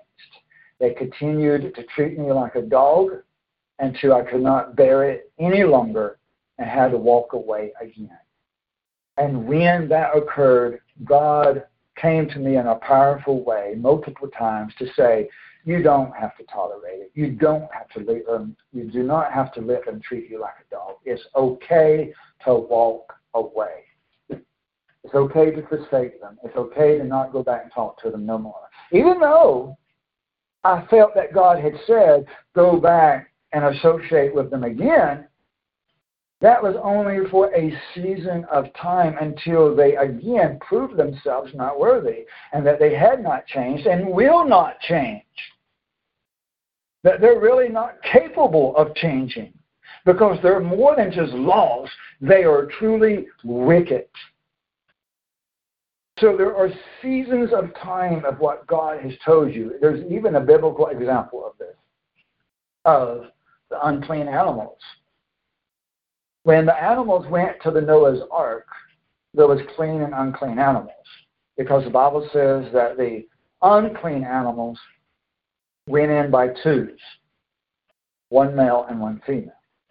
But the clean animals went in by sevens, seven couples, so it'd be seven males and seven females for the clean animals that they could actually eat during their journey while they was on the ark. They had to eat. They were eating some of the animals. People think all the animals on the ark, every one of them survived the trip and came off the ark. People think that. But the truth is they were they were coming to their death.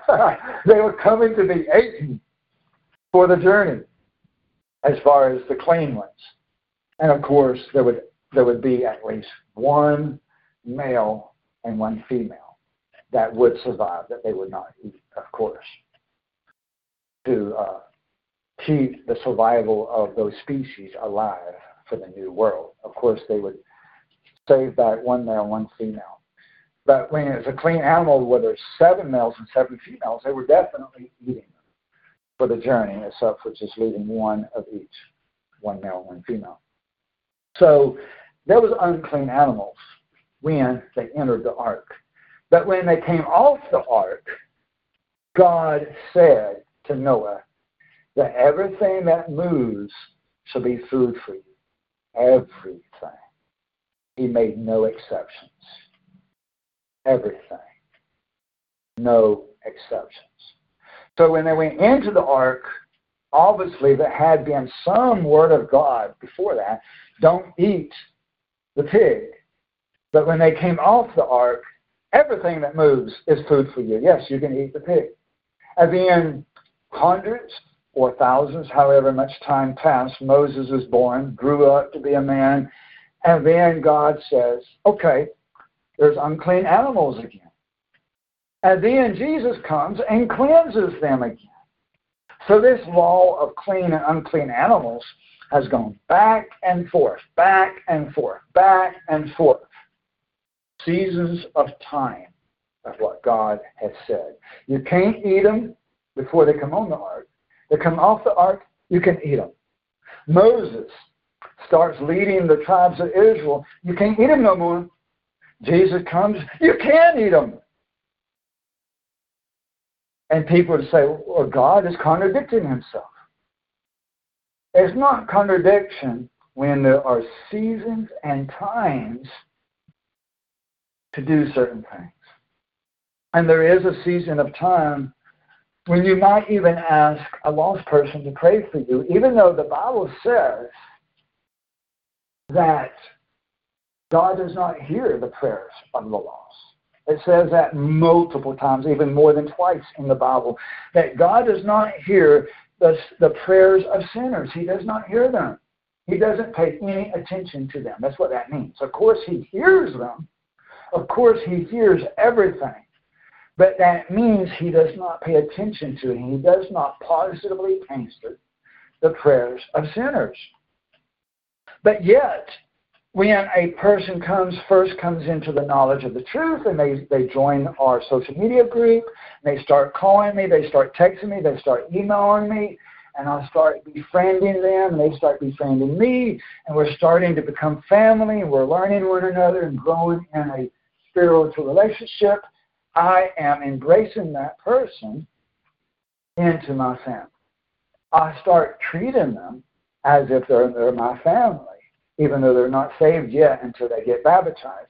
But I start thinking of them as my family. I start loving them, and I start thinking of them as if they're saved, even though I know they're not. They're not. And therefore, I'm of course going to say, pray for me, and I'm praying for you, and you're praying for me, and I appreciate your prayers. But the reality is, I know subliminally, somewhere in the back of my head, I know that God is not really hearing and answering their prayers until they surrender to God. Am I contradicting myself? Maybe, to a sense, but not to the sense where I'm being a hypocrite or where I'm lying or where I'm treating somebody wrong or I'm killing somebody or murdering somebody. I'm just being human and trying to give people opportunity and a chance to grow, and I'm trying to love on the person to feel like they are being embraced and accepted, which they are. Amen. But if I see that that person is holding back on God, and they're already acting like they're saved, and they act like they're some mighty warrior for the Lord when they're not even saved yet, and they think they can call legions of angels and they're not even saved yet, then I have to call them out and say, okay, whoa, whoa there, buddy, whoa there. You have no power over the angels. You're not even saved yet. Slow down. Humble yourself. God is not even hearing your prayers. God does not answer your prayers because you're not even saved yet. I'm not being hypocritical. What I'm doing is being real. Amen.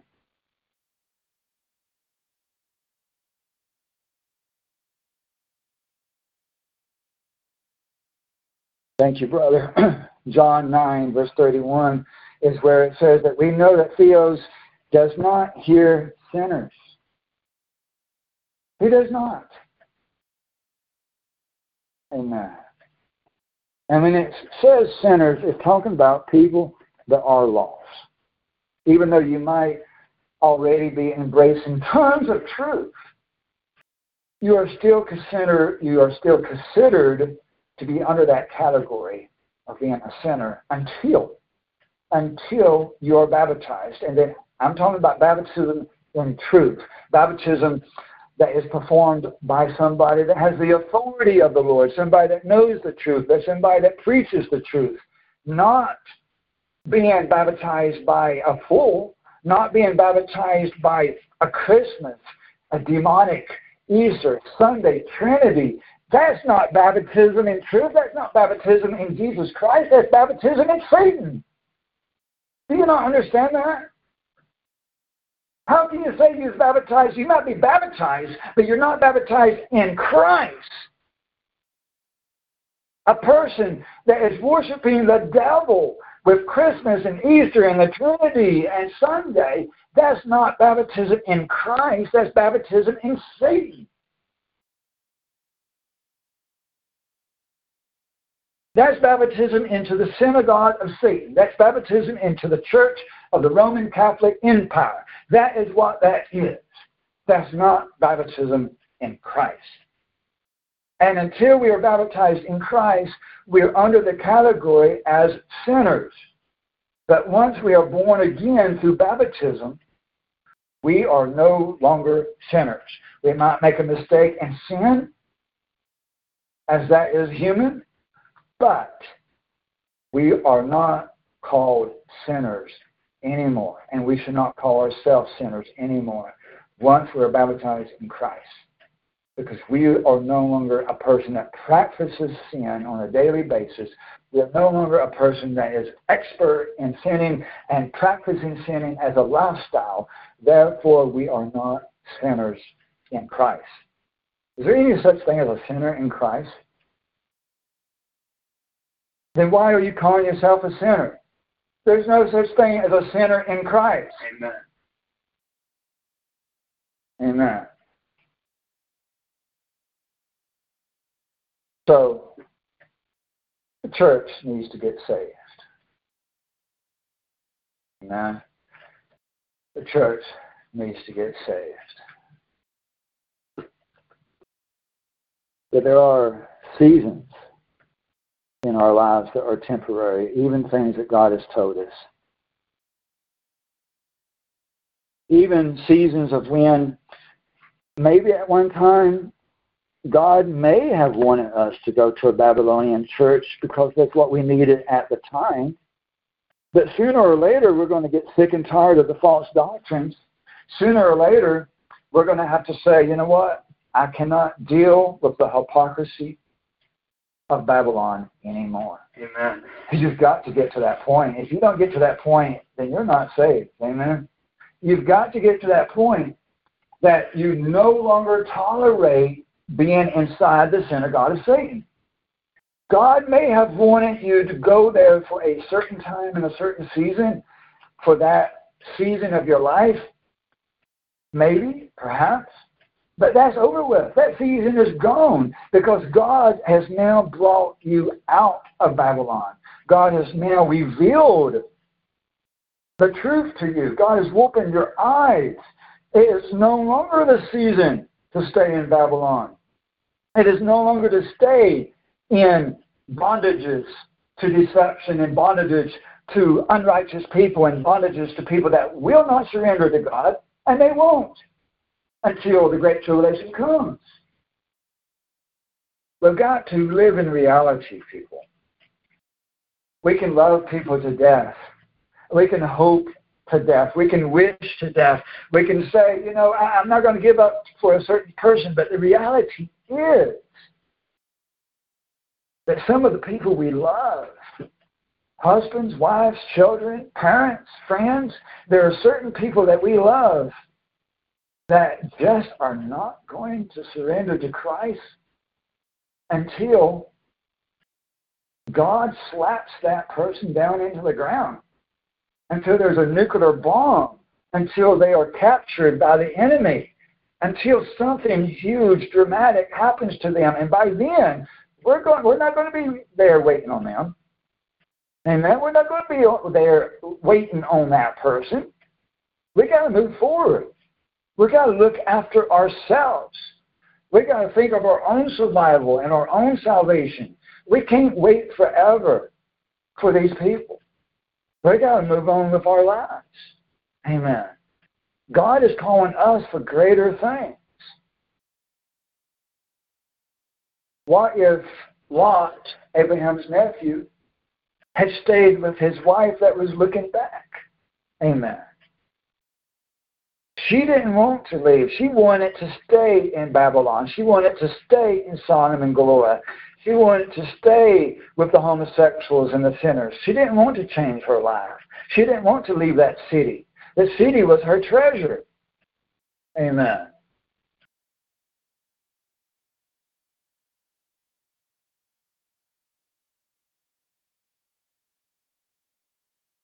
So if a person is acknowledging the truth and committed to the truth, that's one thing. But if a person is not committed to keeping the Sabbath and attending the worship services and, and, and calling out evil, if the person is not willing to say that Pope Francis is evil, if the person is not, not willing to say that we should not coexist with the Catholic Church and we should not coexist with devil worshippers. If they're not willing to say that, then the truth is that person is not worthy to be your friend. They're not worthy of your pearls. The Bible says, cast not your pearls before swine.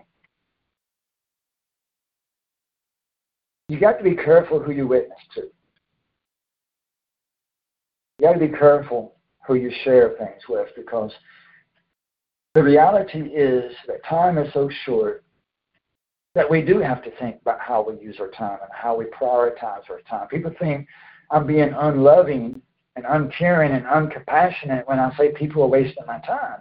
But the reality is, even the Bible says that it is high time that we awake and to use the day while it's still day and not dark and to realize what time it is. Even the Bible tells us this. We have got to use our time wisely. It says, make the most of your time. It says that. Make the most of your time.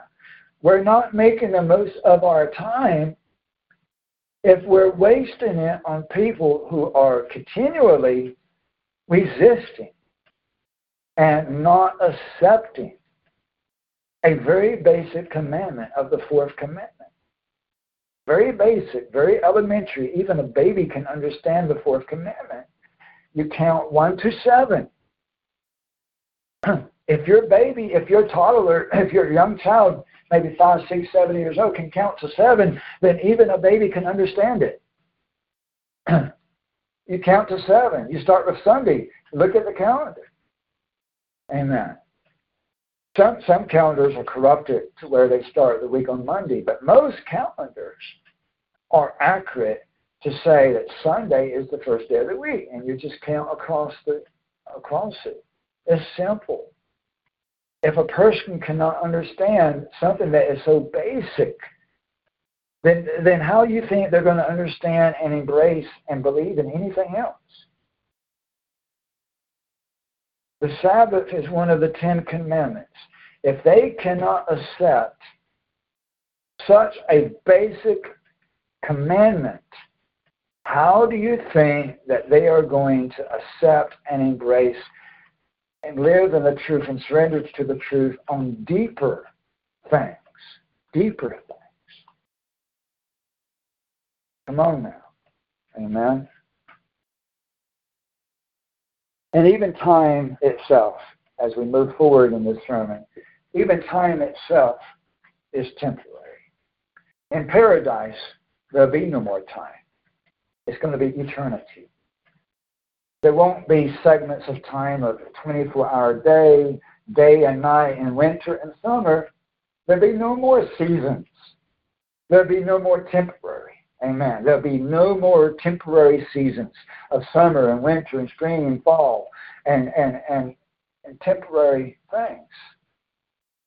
Even time will not exist in eternity. The Bible says, tells us in Revelation 20 and 21 that there will even no longer be a need for the sun and the moon. That's how we tell time is the sun and the moon. So there'll be no more time. And there'll be no more holy days. There'll be no more keeping of the Sabbath and the rest days and the commanded days of worship because there'll be no time in eternity. Amen. But the law, the commandments, the Sabbath, and the prophets will not cease until heaven and earth pass away.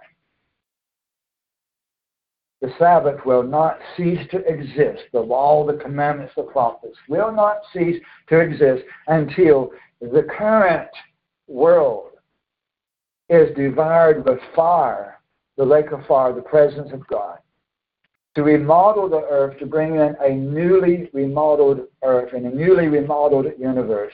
That's what it means by heaven. A newly remodeled universe. It's the same universe, it's the same earth. The Bible says the earth will abide forever. Forever. It's going to be the same earth, but newly remodeled. And until then, there's still time there is still the Sabbath. And then finally, Matthew 10, verse 28. Matthew 10, verse 28, for our final point.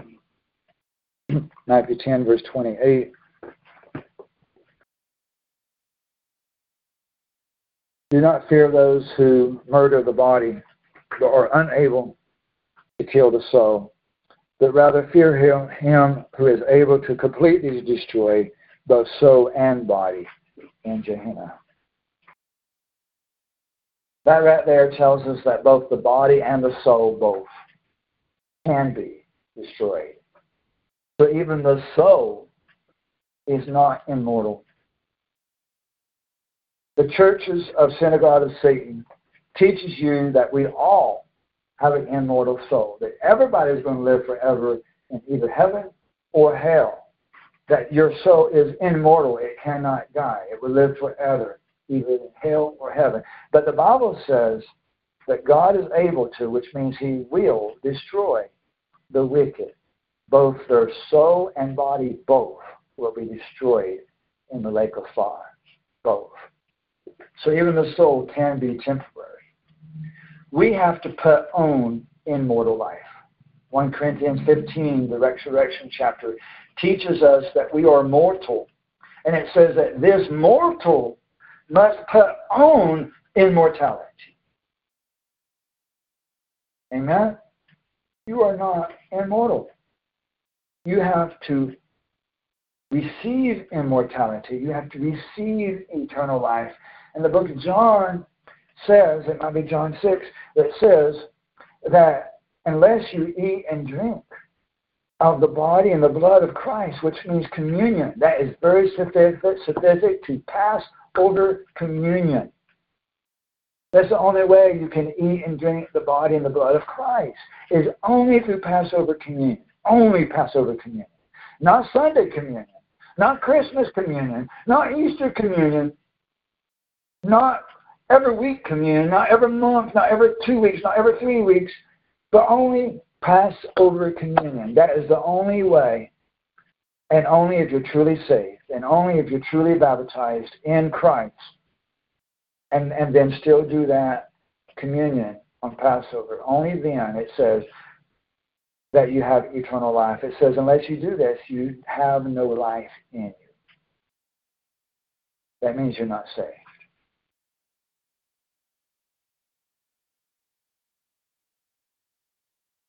And even the angels that are wicked, the fallen angels, and even Satan himself will be thrown in the lake of fire and perish. Revelation 20 and 21 tells us that even Satan himself will be cast into that, will perish. People think that Satan's going to live forever. People think that the wicked will live forever.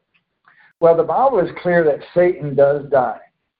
So, how in the hell, and I'm going to say it that way because it's that extreme, I'm just going to say, yes, it's cussing, but how in hell are people living in hell forever and ever, yet Satan dies, but the follower of Satan lives longer than Satan. That don't make no sense at all. The soul of Satan and the soul of the fallen angels and the soul of the wicked humans, all of them will perish. How in the hell are you going to have paradise and yet Satan lives forever, and the fallen angels live forever, and the wicked people live forever. That don't make no sense. It's time to grow up and be able to handle stronger adult language. It's time to grow up to be able to handle stronger language, adult language, within the right balance and the right context we have to not go overboard too much. And get out of these fairy tales. Fairy tales that Alexander, the so called great Greek conqueror, came in and ushered in and Hellenized the people. Have you ever seen that word Hellenized? It says the Greek the Greek conqueror, Alexander the Great, Hellenized the people. There's a reason it's called that. And even though the history books don't make the connection, but the truth is that there is documentation that he taught and spread the doctrine of eternal hell. He was largely responsible for that teaching of people embracing that fairy tale that people's going to live forever, and then also Dante's Inferno as well was a major uh, influencer of people like that. The the book or poem, whatever it was, Dan, book right of Dante's Inferno was also largely responsible for that fairy tale. Uh, but we got to come out of these fairy tales. Amen. Read the Bible, believe it, and read all of it and stop focusing on one verse. Don't be stuck on one verse. Read all the other verses that are also relevant and add it all up. The Bible says something like this that the, the sum of God's word is truth. the sum of it. That means the total, if you add it all up. You have to add it all up. You've got to consider all the different verses in order to fully understand and have the correct doctrine. Amen. We do not believe in one verse theology. We should not go by one verse. Consider every verse that is relevant to a topic. Consider every verse that is relevant to a topic and consider the whole picture. The whole picture rather than just one verse. Amen. Okay, so we're going to try to get the uh, Spanish New Testament uploaded sometime today. When that occurs, when we have that uploaded to the website, we will put a special announcement on the MeWe group, and we'll try to get even a newsletter sent out for the first time in months to announce the Spanish translation. So hopefully we can get all that done today, God willing. Is there anybody going to type in any questions? And as you type, I will ask uh, the local congregation if they have anything to say or to add, or if there's any questions here. And meanwhile, the people over the internet, feel free to type in any questions or comments or testimonies or anything, or dreams or visions or anything you want to share to type it into the chat room if you are signed in. Okay, Brother Gerald, you got anything?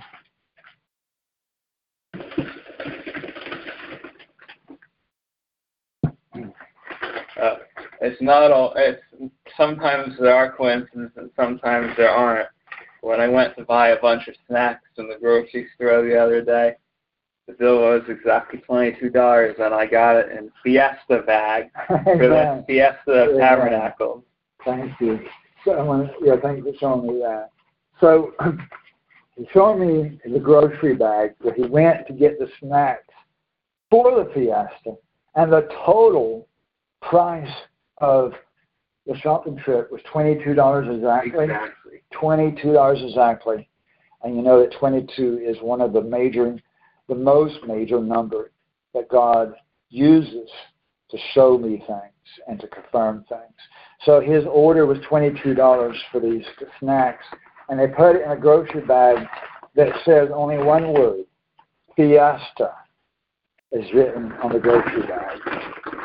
So here he's got a bag of Fiesta chips in a Fiesta bag. Ain't that awesome? Again, if we are people of faith who believe that God is powerful, that God works miracles, and when something is so perfectly aligned to what we are currently talking about or currently doing, then faith demands to give God credit. Faith demands that we give God credit for miracles when there is perfect alignment of time and space. Amen? So, say the, the perfect distance between Earth and the sun. If it was just a little bit closer to the sun or just a little bit farther away from the sun, we could not live on Earth. It would be impossible. So, is that coincidence? Or are we going to be people of faith who knows that God is all powerful, is the great architect of humanity and of the planets, and he perfectly aligned the earth in the perfect position of time and space to make it happen. And so it's the same thing with a Fiesta bag for the snacks for the Fiesta and the total being $22 exactly. It's the same thing with on TV last night, them showing people camping inside, indoors, which is what I just told people to do. And you don't see that every day. You don't see that every day on TV or every week on TV or every month on TV. You never see that on TV, people camping inside. And, and people using sheets on the bed to do it, which is exactly what I tell people to do. A perfect alignment of time and space that matches what God is saying, what God is doing. We are people of faith, and faith demands we give God credit for it. Amen. Amen.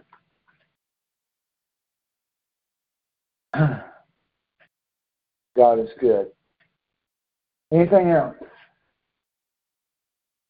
And we'll see you all on Saturday, the seventh day. And remember that next Thursday is also a Sabbath. Next Thursday. And we'll be having special services on that day, next Thursday. Now, the services for Saturday is still going to be 2 o'clock. Okay? 2 o'clock every Saturday, but all the holy days are going to be 11 o'clock Eastern Time. All the holy days, except for if it falls on a Saturday. Then we might still have it at 2 o'clock. But we'll, we'll work with that. If we do have a holy day falling on Saturday, we might move it to 11. But we'll work with that if and when that happens. We're not going to have holy day services at 7 in the morning, no more, because I can't handle that. Okay? And we have to deal with what I can handle because I have to be able to stand the whole time that I'm preaching. I have to have the energy, I have to have the strength. And so I, I ask for your understanding and your forbearance because I know that 7 in the morning would be better for you. But I can't preach if I can't preach. I've got to have the strength and the energy to do it. Okay, so please understand that. Uh, but 2 o'clock Saturday. Amen. God is good. And I'll see you Saturday at 2 o'clock Eastern Time. And we'll try to get the Spanish translation up today. Talk to y'all later. God bless all of this in Jesus' name. Amen. Oh, and I'm going to blow the shofar. I'm not going to blow it. I'm just going to play it. I ain't got the wind to blow it. I'm just going to play the shofar uh, as a sound bite on the computer, and then I would disconnect.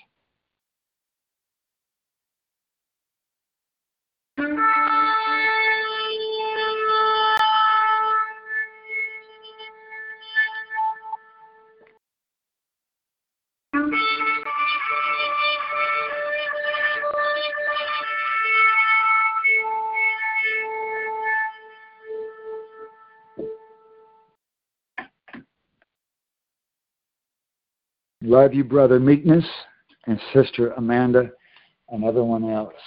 God bless you all. Amen. Lucky Land Casino asking people what's the weirdest place you've gotten lucky? Lucky? In line at the deli, I guess? Aha, in my dentist's office. More than once, actually. Do I have to say? Yes, you do. In the car before my kids' PTA meeting. Really? Yes. Excuse me, what's the weirdest place you've gotten lucky? I never win and tell. Well, there you have it. You can get lucky anywhere playing at LuckyLandSlots.com. Play for free right now. Are you feeling lucky? No purchase necessary. Void where prohibited by law. 18 plus. Terms and conditions apply. See website for details.